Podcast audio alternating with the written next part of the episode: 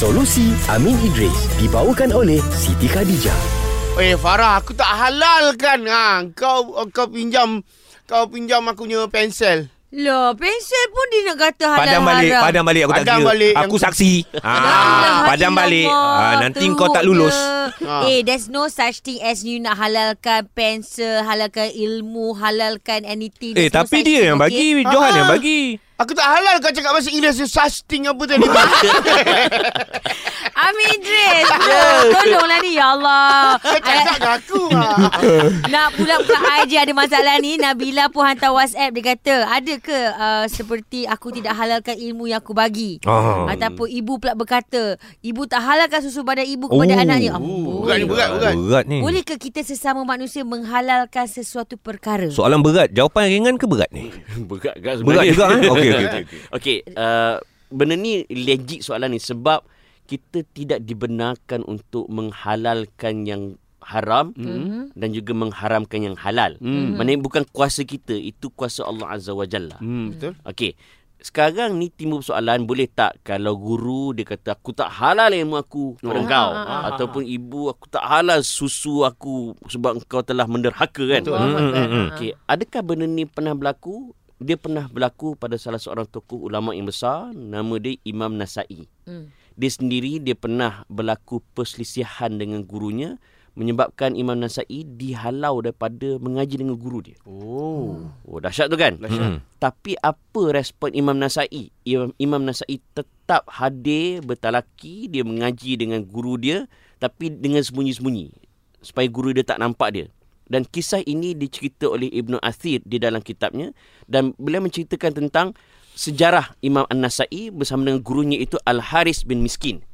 Ini guru yang disebut tadi. Okey. Hmm. Okey, apa yang berlaku apabila Imam Nasai meriwayatkan hadis daripada Al-Haris bin Miskin gurunya tadi, Mhm. bagusnya dia dia kata beliau akan menggunakan perkataan perkataan telah berkata Al-Haris bin Miskin dan aku mendengar berbanding kalau dia sebut hari-hari lain telah berkata pada kami atau telah mengkhabarkan kepada kami. Hmm. Maksudnya na, uh, Imam Nasai bila dia meriwayatkan hadis biasanya dia kata uh, apa telah mengkhabarkan. Hmm, hmm, akhbarna kan anin siapa kan.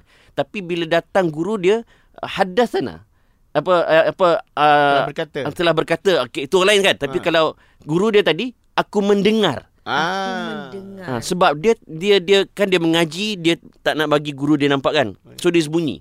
So dia, bila dia dengar guru dia apa meriwayatkan menyebutkan hadis dia kata aku mendengar bukan aku diberitahu Hmm. kalau aku Ah. diberitahu dia ber, depan-depan Hmm. Betul. nak cerita betapa Imam Nasai ni dia pertama dia tetap respect guru dia walaupun guru dia halau dia. Hmm. Okey, kisah ni sebenarnya memberi pengajaran bahawa bukan bila guru sebut aku tak halal ilmu tu bukannya dia maksudkan tak halal ilmu dia nak menghalalkan yang haram ke ataupun menghalalkan yang uh, menghalalkan yang haram ataupun mengharamkan yang halal kan. Hmm, hmm, hmm. Tapi dia nak sebut kau kena jagalah adab kau dengan guru. Baik. Ah. Kata Syekh Abdullah bin Mubarak, dia kata, aku mempelajari adab menuntut ilmu selama 30 tahun. Kemudian baru aku mempelajari ilmu.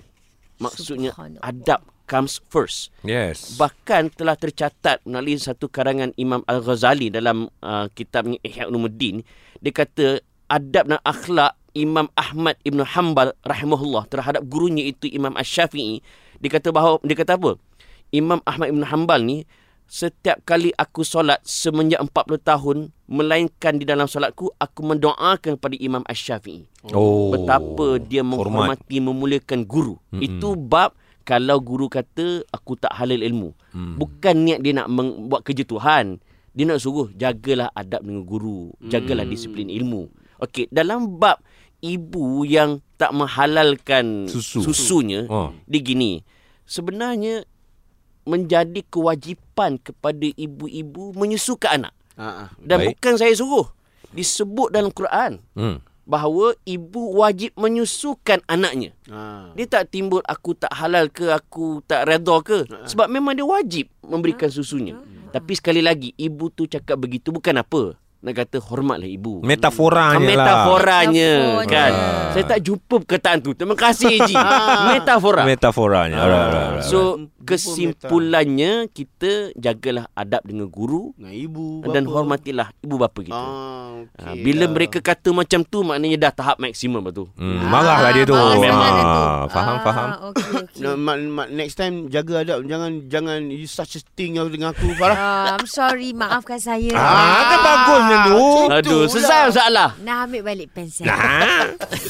Solusi Amin Idris dibawakan oleh Siti Khadijah. Hayati erti pengorbanan dan hadiahkan produk Siti Khadijah sempena Aidil Adha ini. Kunjungi butik SK berhampiran atau layari www.sitikadijah.com.